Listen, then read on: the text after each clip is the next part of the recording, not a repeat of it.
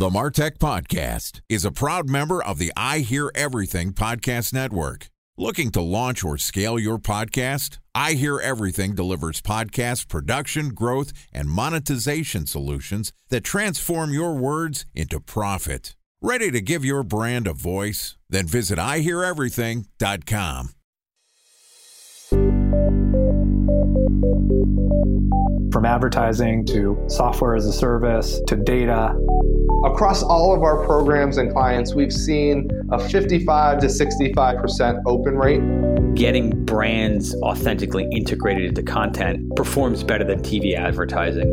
Typical lifespan of an article is about 24 to 36 hours. If we're reaching out to the right person with the right message and a clear call to action, then it's just a matter of timing. Welcome to the Martech Podcast, a Ben J. Shap LLC production. In this podcast, you'll hear the stories of world class marketers that use technology to drive business results and achieve career success. We'll unearth the real world experiences of some of the brightest minds in the marketing and technology space so you can learn the tools, tips, and tricks they've learned along the way. Now, here's the host of the Martech Podcast, Benjamin Shapiro. Welcome to the Martech Podcast. Today we're going to discuss how to maximize your marketing spend through retargeting. Joining us is Daniel Daines Hunt, who is the founder at two companies, Inbound Ascension and Amp My Content, which are marketing agencies that specialize in traffic generation and retargeting. And today, Daniel is going to tell us how he recommends you develop a retargeting audience.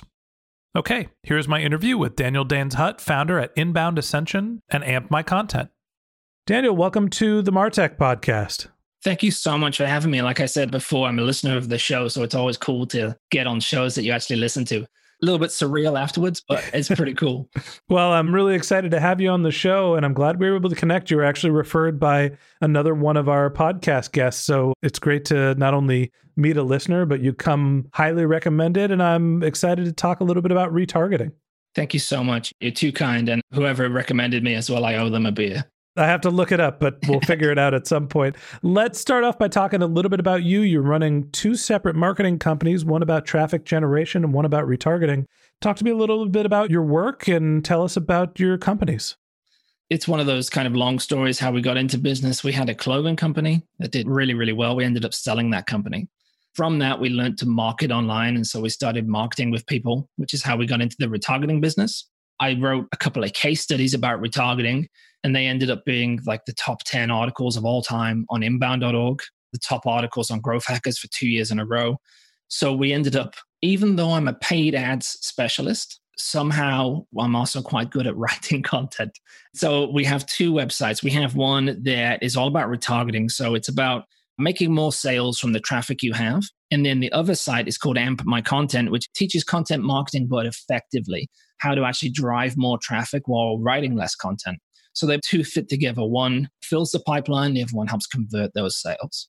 I'm not even going to hide it. I'm going to ask you for help promoting my content throughout this entire podcast. and for anybody who doesn't realize that I am shamelessly asking for help and using this forum to uh, learn about marketing, that's one of the beauties of being the podcast host. But in this episode, it should be pretty transparent.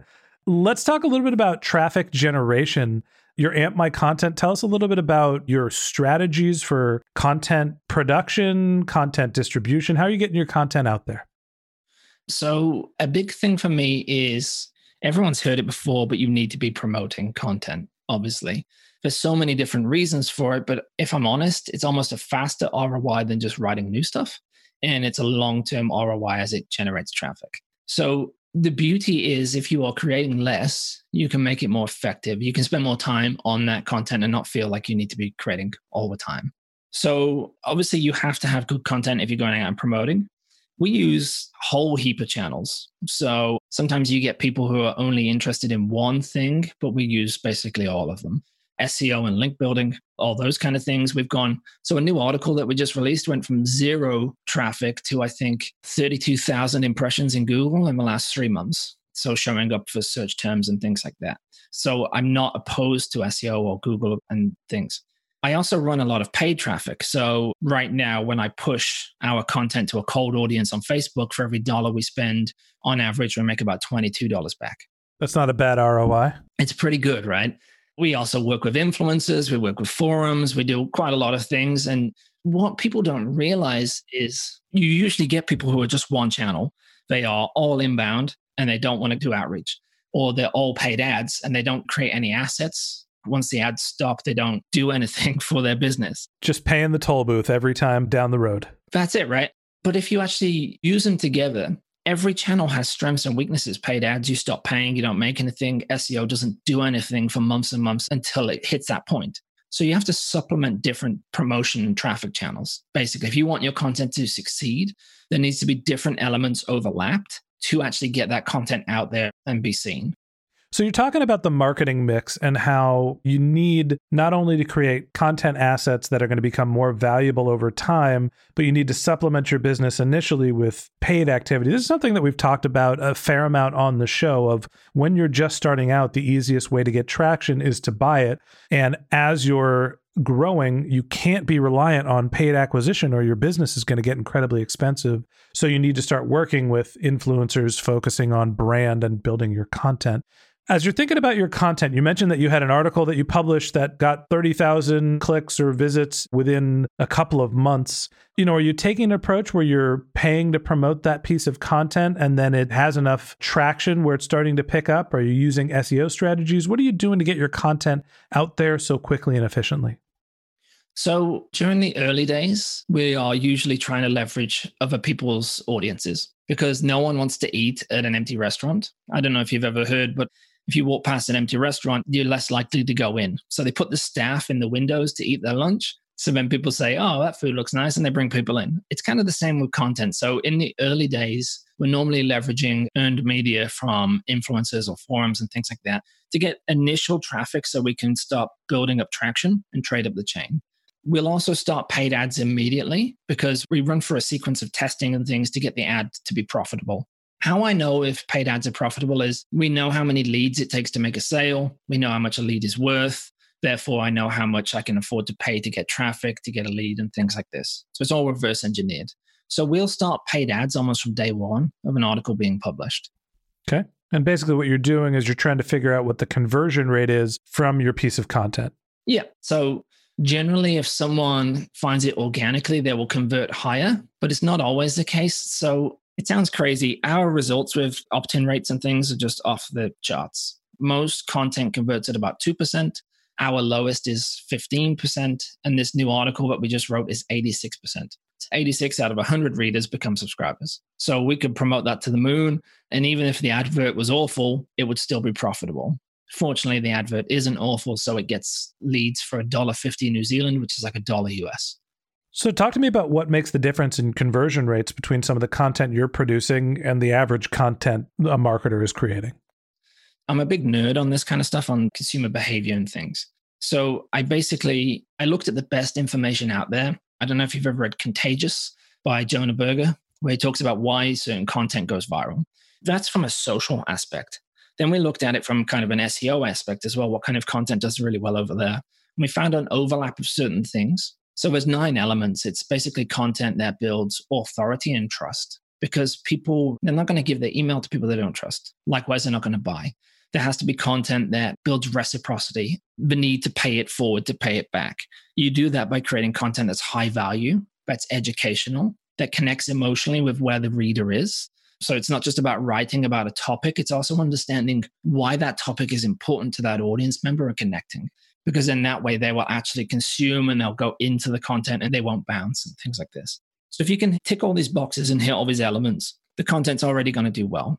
Then we also have what we call a hyper specific next step offer, which is basically a lead magnet offer that's unique to every piece of content. The thing is, it's unique to every article and it's designed to be the next logical step that people want to take after reading that article.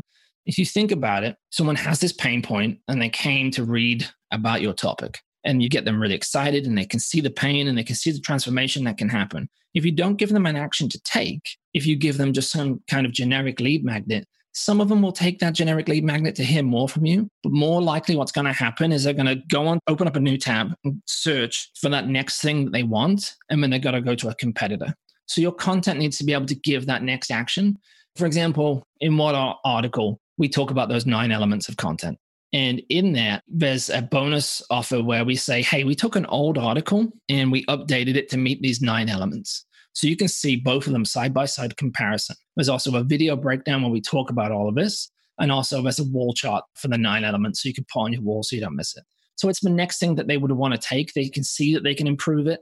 And now you can actually go and see us do that live. You can see this comparison side by side. So it makes sense. It's the next thing they want to take. Okay, so once somebody is engaging with your content, you're building some level of impulse, some authority, some trust, and you're creating, I think this is probably an overused term, but a micro engagement, a micro conversion to get them through the next step, and you're walking people down the path of your funnel.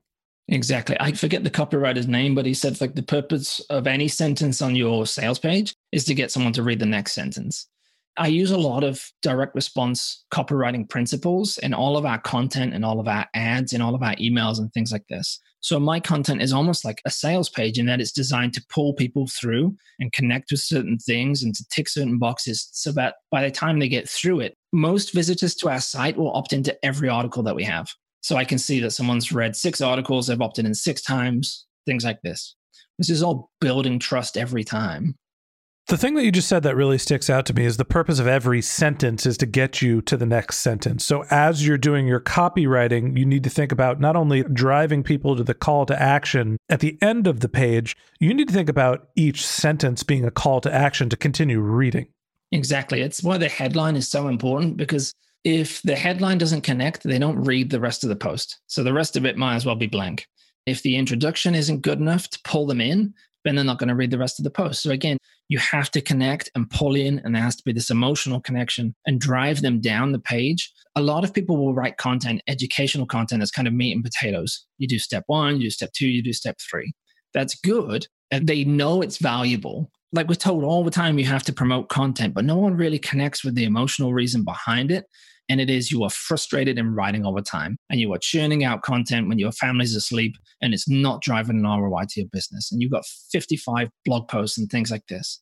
If we connect with that and I can say I was in that situation and then I learned how to actually promote my content so that I could write less, but I could get more traffic to it, suddenly people are sitting up in their chairs and they're alert or they miss their bus because they're still reading it on their phone. So we have articles. I have one that's eight chapters. The PDF is 299 pages. And yet people read it from start to finish, implement it, take action, which is huge as well, by the way. So many people will read content and not take action on it. So if you can actually get people to do something, it feels good as a content creator to say you can actually see that it's helping people. But as a business owner, it also helps. So, as the purpose of this conversation is around traffic generation, and eventually we're going to talk about retargeting, I understand that having an underlying compelling piece of content is important. If you don't have good content, there's no point in promoting it. And you're saying take the time to write good content, learn how to write that content, spend the time to make sure that each sentence is engaging enough to merit somebody reading the next sentence. Once you have great content, you got a pristine, amazing piece of content. It's ready to roll. What do you do with it? I go through three phases of promotion. The first thing I'm trying to do, like we said, is we're trying to get influencers to pick it up because it gets initial traction. I want to try and get a burst of traffic almost straight away because that will pay for all the time and effort it took to make the post. So many people will write content and not even see an ROI for like a year from that time it took to write the article, you know? So when you say you're trying to get influencers to help you with syndication, I'm paraphrasing your exact words, but how are you going out and reaching the influencers and how are you putting that list together? I will usually have a list of people who have my audience, who ideally I would love to work with, who I can also help because it makes a difference if they're not going to really pay much attention to you if you're not of any help to them or their audience. Because that's what they're doing. Basically, they're putting you in front of their audience and there has to be value directly to them. So here's the sneaky thing. Have you ever heard of the IKEA principle? No. So let's say you have two tables. You have a table that you bought for $300 and you have an IKEA table for 45 bucks that you spent a weekend putting together and you cut your fingers with the stupid little spanners trying to set it up. I'm terrible at that stuff. well, I think the design doesn't really help. There's this bias that things that we invest time into, we value more. So if you were to sell the two tables at the end, you would probably sell the expensive one at a loss and you would try and make money off the one you put together. It's kind of crazy. Because we've put our time and effort into it. We want to see more of a return. So if you can get influencers on board with your content before it's published, and if you can get them to help improve it and show them in a good light and help to improve that content, they are so much more likely to then say, as soon as it goes live, hey, you have to check out this article by my friend Daniel. It talks about this, this, this, and this. Because not only are they invested in it and they want to see you succeed, but also usually it shows them in a good light. Maybe you talked about an article that they referenced before. Maybe you got updated information. Maybe it was just simply that they are better at a specific element and you asked them for advice on that. So you can get buy in from these guys early on, they're so much more likely to then push it. So Glen Allsopp, who runs ViperChill, he tweeted about one of our articles and we got something like 300 subscribers in the first hour. So I understand engaging with influencers early in the process of content development. Would you have something for them to review? You're building some affinity with them and they want to help you and they feel invested in what you're doing. Are you reaching out to these people cold? Do you already have relationships with them? Where do you find the list of influencers? Sometimes there's a very tepid relationship in that we follow each other, we comment on each other's articles, things like that. Ideally, I will try and insert five to 10 different influences into the article if possible, if it makes sense, just so that I have these people tied in at the start. That's funny. There's a strategy that we're about to implement for the Martech podcast where when we mention someone in our show, we're going to start creating video clips and sharing those clips with the person to be like, hey, you were mentioned on the show. You should share this episode. Exactly. And you're essentially doing that, but before the content has been published. So it does work to say, hey, you were mentioned and you were featured. And what they'll do is they might retweet it. But if you actually get them involved in the creation beforehand, which is, I'd have to think of how to do it with a podcast episode maybe you would get like unique quotes and things, or maybe you could get like a soundbite or something like that.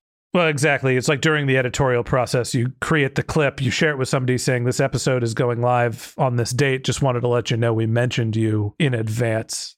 Exactly.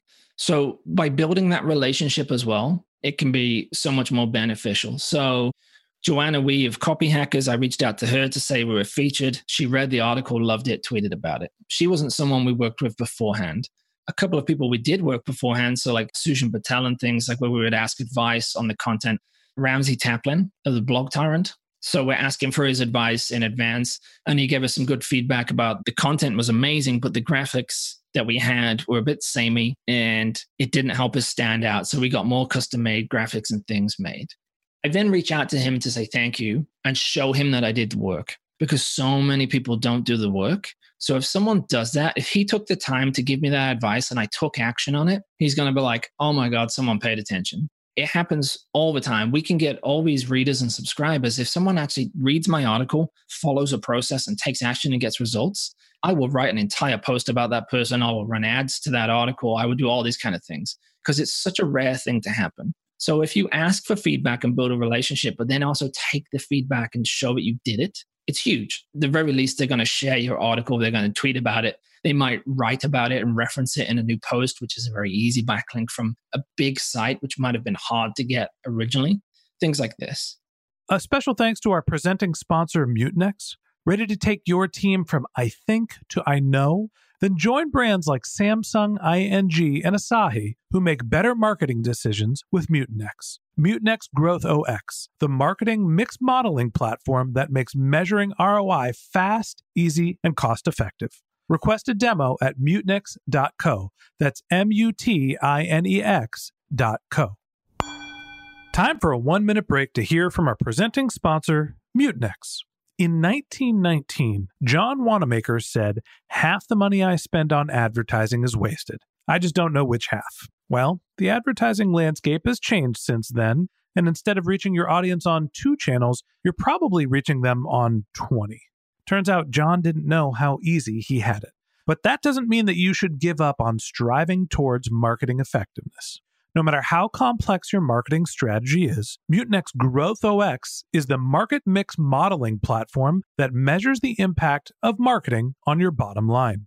Mutinex's market mix modeling platform calibrates your insights against the latest market conditions so you can make media and marketing investment decisions confidently and quickly.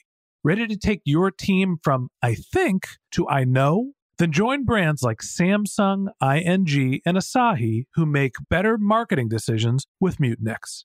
Mutinex GrowthOS. Your best decision starts here. To learn more about Mutinex, go to mutinex.co. That's M U T I N E X dot co.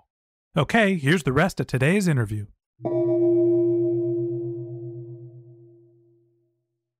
So you're going to seed your article, and you're basically doing the pre-production work where you're building a list of influencers, you're talking about some of them in your content, you're sharing it, you're taking their advice on how you can optimize the piece of content with the hopes that they're going to share it when it's launched and then also potentially reference it in their own content. Outside of the initial launch plan, let's call that our launch plan, what comes after the content has been published? I actually break it down to pre-launch, launch, post-launch. So that's kind of stuff that pre-launch. We'd also be working with other places that can get traffic, so forums and things, building relationships and becoming a good community member. Because believe it or not, forums still can drive traffic, but they're also a great place to research your audience. So we build all that in advance. Then we actually launch the thing. It goes live on the day. There's usually certain things. So we'll tell the influencers. If I told my email list straight away, great, they're going to love it. Imagine if they come across and they find that so and so influencers commented on it already before they've even read about the thing. Or imagine they hear about it firsthand from those guys instead.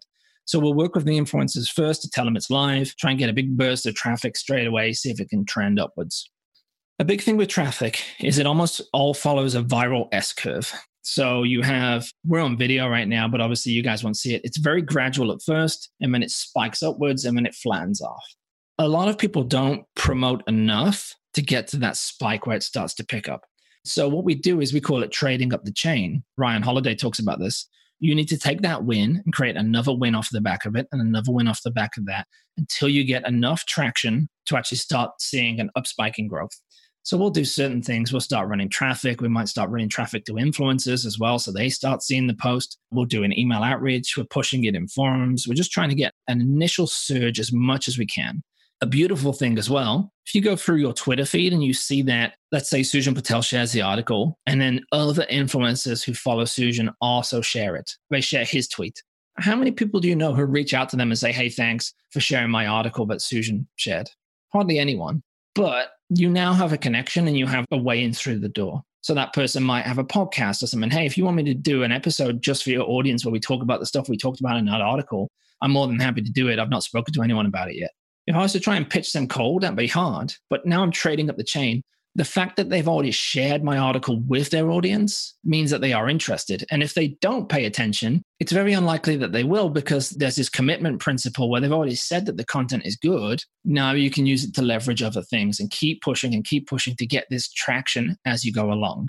Now, that only goes so far. You're just trying to create as many opportunities as possible during that launch. So we'll be running paid ads and we'll be testing to get them profitable. We'll be running ads to influencers, people who actually write about this kind of thing as well, so that they're seeing it. We'll start the link building process. There's two types really. So SEO takes a while. Even when you've got the links, it can still take a while for you to actually see the results. For example, this article I've just built, there's 125 sites linking to it that I know of, but Google has only picked up 40. So even though those links exist, Google still hasn't seen it. There's no difference in our traffic, things like this.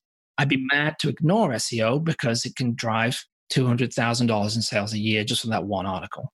But it's a long term growth channel. It's not an immediate boost most of the time. Exactly. So that's why we're doing these other things in the meantime to actually get that traffic.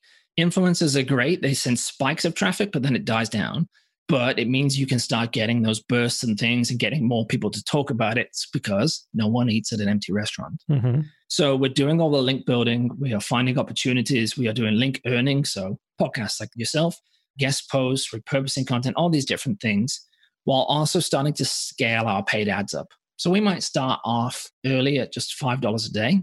We're testing different variations to find an ad that is most profitable. Then after that, as long as it's within range, we can scale it up. So now I think we spend about $55 a day simply because our lead to sales time is about 40 days. So I can't afford to spend $1,000 a day because we don't see a sale for 40 days from that. Just to recap some of the things that you're saying, you leverage your influencer relationships, you're building influencer relationships prior to your launch. When you launch, you're not just relying on SEO, you're posting your content in forums, you're being a good forum a community member, you're re engaging with the people that are talking about your content. I noticed that you mentioned Twitter a few times as the channel where you're doing a fair amount of engagement. And instead of waiting for that content to hit the sort of growth phase of the S curve, you're using paid advertising to distribute your content to basically expedite the process of your content really hitting the growth spike. And you're saying that you're spending like five bucks a day on a piece of content. How are you getting a big enough signal dropping a five spot on a piece of content? To me, that does not seem like enough data to be able to tell what the conversion rates are going to be the reason we do $5 and you can spend more most people who I talk to, they don't have much experience in paid ads at all. And they're kind of scared of running paid ads because they don't know the numbers at first and they don't know what the conversions are. So when I recommend it, I'm normally talking to small business owners. At $5 a day, they might run one test for four days before a winner is found. And then they keep that control and then they do another test and another test. So it might be two weeks before they find the best performing ad. But because they're driving traffic to content and the content converts, they are seeing leads and sales and things from that. But rather than just kind of go with whatever advert we did at the start, we keep gradually improving because then the relevance goes up, the cost goes down, and it converts better. I got to interrupt you and ask a question. I'm assuming that a lot of the paid advertising you're doing is going to be on the Facebook network using Facebook and Instagram. Yes. Great. If you're doing a $5 a day ad buy, my understanding that content promotion on Facebook is about a $5 CPM. That means you're getting a thousand impressions a day, and you're saying, hey, it's going to take you four or five days to basically pick a winner in your ad group. So if you're running, let's say, five ads in five days, you are getting 5,000 impressions spread across five ads to pick a winner. How is that enough data to figure out whether an ad is converting? So we are going off statistical significance. We're not moving on until we find a winner. Usually, from the structure that we write adverts, they convert very well anyway. Also, we're doing it slightly different than most people. So, what we will do is we will create a control group of the most ideal person for our article. So, they're going to convert higher, but they are going to be more expensive to get clicks from. And we're not going for a click goal, we're going for a view, which is usually cheaper. I am testing to see which ad, when shown to our perfect audience, is converting best. The reason being, I don't want machine learning or anything like that at this stage. I am literally just using old school direct response principles where I'm running maybe four images at first to get enough data from our perfect audience to say this image works best. Then we're testing headlines, we're testing calls to action and things like this. Usually it takes three days anyway for Facebook to kind of sort their stuff out. By the third day, we usually find a winner. If not, it's the fourth or the fifth. So after about 15 days of a low budget, we can find a winning ad. I could spend $25 the first day and just find it like that. But we do it staggered because I'm trying not to burn out the audience because they're just a focus group. They're a focus group of the ideal people. And I'm trying to test which element. I don't want them to see 95 variations all on day one, all this different stuff. I'm just trying to gradually figure out which one is the winner. So you have a small audience, hyper targeted, and you're basically starting off and saying, okay, the only thing I care about, the only difference between my five ads, we're just going to change the image. Then once you pick the best image, $25 for the week. Then the next week you say, great, we have the image nailed down. We're going to roll with that image. Now we're going to change the headline. Okay, that's another week. Now we're going to change the call to action. Maybe we'll change the product description. Now we have four weeks worth of $25. It's $100 to spend on this audience that's 10,000 people. You got a couple of impressions per person, and you've figured out what the right elements for your ad are with the hyper targeted audience. So you got the perfect ad. Yeah. Then we go broad. Usually, as well, our impressions, we'll get more impressions for cheaper. So we're never stuck at like 5,000 impressions. We usually get way more just because as the, our ads are written in such a way that the relevance goes up pretty fast so that they are responding. So a lot of people will struggle with paid ads because they are hyper specific to this person.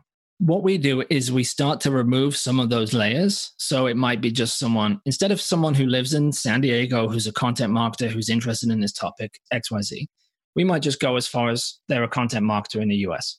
Suddenly our audience goes to like 4 million people.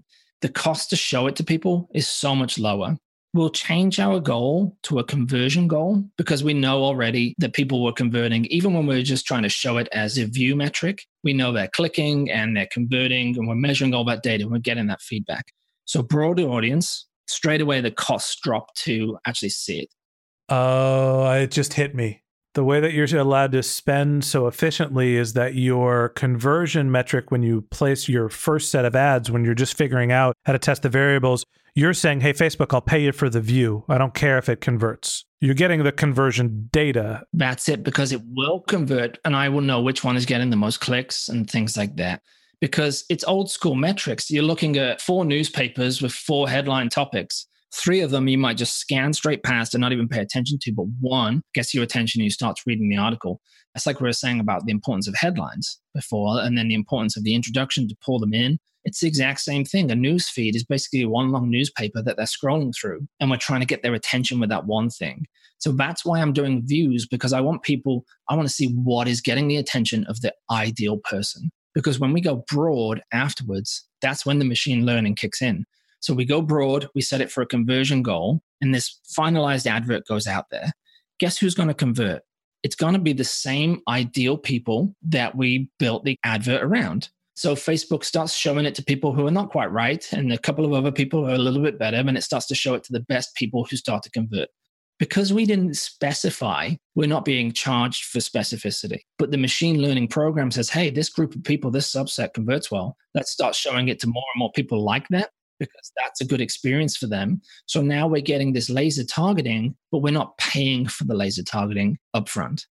So I understand that you're paying for your ads based on, hey, Facebook, I'm going to pay you just to show this ad to this group. And that's why you're able to keep the impression levels high and the costs relatively low to figure out what the right ad is. Once you feel like you have the right ad, then you're coming back and saying, okay, I'm going to target a large audience and I only want to pay for the conversions. And Facebook comes back and says, I know who's going to convert on this. It's the original audience that you said. Exactly. And the more data we feed into it, the more people who see it and convert, the lower the cost keeps going down. So we got an advert right now, and the leads were costing me $8 four days ago, but now they're costing a dollar each because sometimes people read it today and they opt in tomorrow. And that data obviously isn't shown on Facebook, but it's also because they're getting better and better at their targeting. So the relevance is going up. And the beauty of it is people are actually sharing our adverts with their friends. So they're putting it in front of people without us even paying for it to go in front of people.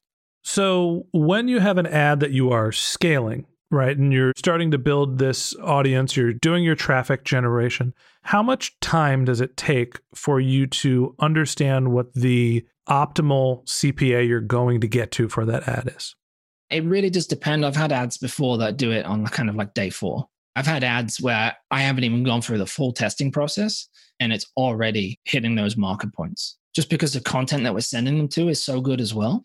But like I said, I usually deal with people who don't have a huge ad budget. So a lot of the advice that they get is to throw a heap of cash straight away to find a winner. What happens is they lose all their money, they find a winner, they've got no money to spend on that winner. So I'm trying to help people along who are usually quite conservative about these kind of things. So it is a longer ramp up time, but they now have a flywheel that brings people in for lower cost than it's actually converting at. And so they can just keep running that. They can keep scaling it. Even if they didn't move to another ad platform, there's millions of people on Facebook in their niche audience that they could run that to for years and years. So, talk to me about when you're promoting a piece of content. This is where I'm coming in and I'm like, hey, shamelessly asking you. I can run podcast advertising, and I talk about this publicly in our monthly updates run it through the Knit Audio platform. And I estimate that we're getting a listener, 90% of our listeners become subscribers for a buck 25. I throw as much money as I possibly can into that platform. It's a buck 25 a listener. Uh, you know, I can easily sell those listeners through sponsor relationships and monetize them for more than a dollar. When you're thinking about doing advertising primarily through Facebook like this, what is the cost that you can expect to get down to and I'll say that in my testing of the Facebook platform, I was looking at five to ten dollars a subscriber. It wasn't even close to the type of conversion rates that I'm getting through other platforms, specifically podcast advertising. Am I doing it wrong or is Facebook just more expensive? Possibly you're doing it wrong in that you might be sending a totally cold audience to the wrong thing at first. Let's just work on the assumption it's a shitty landing page because most of the time we're driving people to the iTunes App Store just try to drive people right to the podcast page in iTunes. And how many calls to action do you think are on there? there's so many things going against you. It's like, hey, here's another show you might like, and here's this, and here's this. It's why I never recommend people to put YouTube videos in their content because, yes, you might have recorded this awesome YouTube video, but when it ends, it's like the latest Avengers movie trailer, and then there's this, and then there's this, and they're no longer paying attention to your content. So you always need one call to action on where you're sending them. The ad and the offer are both related and how that works from there like I said, we're getting subscribers right now, not just visitors. We're getting subscribers for less than a dollar US, and I can afford to spend $23 per subscriber based on our conversion rate to customer, what a subscriber is worth. So early on, I might be spending $23 at first to get an ad that is, I might even be spending more. But I know as soon as it gets to $23, I'm breaking even. And anything below that is a profit. And then we keep improving and tweaking. That's why improving the offer is almost just as important as improving the advert. A lot of people focus on just the traffic, but I don't know if you've spoken to the guys at Client Boost. Definitely should. They're an AdWords agency, but they don't just do AdWords, they also control the landing page that it goes to. Because of that, the offer converts. Because if you've got a great advert but a bad offer, it doesn't matter. So you'll lose clients and things like this. So it's really smart that they do those two things because people stay with them for years. And let's be honest, we can work with clients who have a great product, but they don't know how to put an offer page together. So if you do drive traffic for them, and even if you're getting traffic at this great cost, doesn't matter if the salesperson at the other end can't convert it. So ideally, I never go for the sale straight away. One, because it's not going to happen that often. Two, if I get them to become a subscriber instead, they're like 40% more likely to buy. But also, future articles, I can email them. They'll read the future articles, they'll help share. They become a part of my owned audience. That's where the Martech podcast audience is a little different, where our product is they're a subscriber. We're audience building. Yeah. So it's like the end goal is to get people to the subscriptions, which means get them into the right podcast app store, which we don't control. But what about if, let's say that you have a really good episode and it's all transcribed and there's a lead magnet offer for them there? You drive traffic, cold audience to that page. They love the episode, they read the stuff, and they take the call to action and they become a subscriber. Then, once they're a subscriber, you can email them and say, hey, you should subscribe to the show. Here's a link to the App Store to subscribe. Because that email list, you'll be able to monetize that with sponsorships just as well as you can the episode. Plus, you own it. So you can email them five times about five different episodes rather than it being that one time thing that they come across we just launched the newsletter and that's part of the strategy is there you go. should we drive people to the newsletter to get them engaged with the content or should we drive them to the content? I'm going to stop here and as we've talked about the connection between content building an influencer program and generating traffic Tomorrow, what we're going to do is we're going to continue this conversation talking about how you can start your retargeting campaigns to maximize the traffic that you're getting, whether it converts right away or whether you can get it to convert down the road. So that wraps up this episode of the Martech podcast. Thanks to Daniel Daines-Hutt, the founder of Inbound Ascension and Amp My Content, for joining us. In part two of this interview, which we'll publish tomorrow, Daniel's going to tell us about how you can optimize your retargeting campaigns. But if you can't wait until our next episode and you'd like to learn more about Daniel, you can click on the link to his LinkedIn profile in our show notes or send him a tweet at Two Trees SEO. That's T W O T R E E S S E O. Or you can visit his company's website, which is inboundascension.com. That's two words I N B O U N D, Ascension, A S C E N S I O N.com a couple of links in our show notes that I want to tell you about. If you didn't have a chance to take notes while you were listening to this podcast, just head over to martechpod.com where we have summaries of all of our episodes and contact information for our guests. If you're a subscriber to the Martech podcast, we'd love to hear from you. So we created benjshap.com slash question where you can send us your topic suggestions or your marketing questions, which we'll answer live on our show. Of course, you can always reach out on social media. My handle is Ben J. Shap, B E N J S H A P, on LinkedIn and on Twitter. And if you haven't subscribed yet and you want a daily stream of marketing and technology knowledge in your podcast feed, in addition to part two of our conversation with Daniel Daines-Hutt, the founder of Inbound Ascension and Amp My Content, we're going to publish an episode every day during the work week. So hit the subscribe button in your podcast app and we'll be back in your feed tomorrow morning. Or if you'd prefer to have our content delivered to your inbox, we also have a once a week newsletter. To subscribe, go to benjshap.com slash newsletter. Okay, that's it for today. But until next time, my advice is to just focus on keeping your customers happy.